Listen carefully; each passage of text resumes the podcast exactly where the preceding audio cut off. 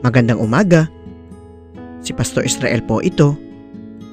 Ang devotion po natin ngayong umaga ay matatagpuan sa Aklat ng Kawikaan chapter 13 verse 12. Ganito po ang sinasabi. Ang matagal na paghihintay ay nagpapahina ng kalooban.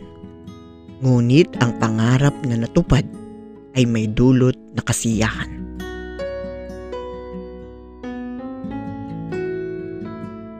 Ang bawat tao ay may pangarap sa buhay. At ang mga ito ay ating ipinapanalangin.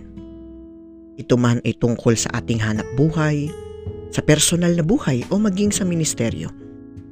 Mahalaga na tayo ay matiyaga sa pananalangin at paghihintay sa mga katuparan nito.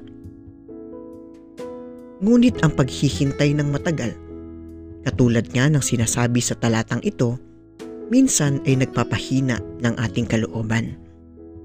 Ngunit kung marating naman natin ang katuparan ng mga pangarap natin, ang kasiyahang dulot nito ay tila walang paglagyan.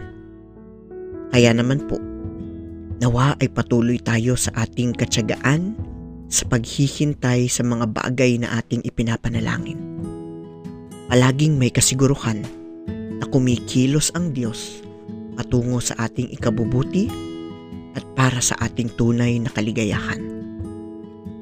Tayo po ay manalangin. O Diyos, bigyan mo nawa kami ng isang matiyagang puso upang hintayin ang katuparan sa aming mga dalangin. Amen.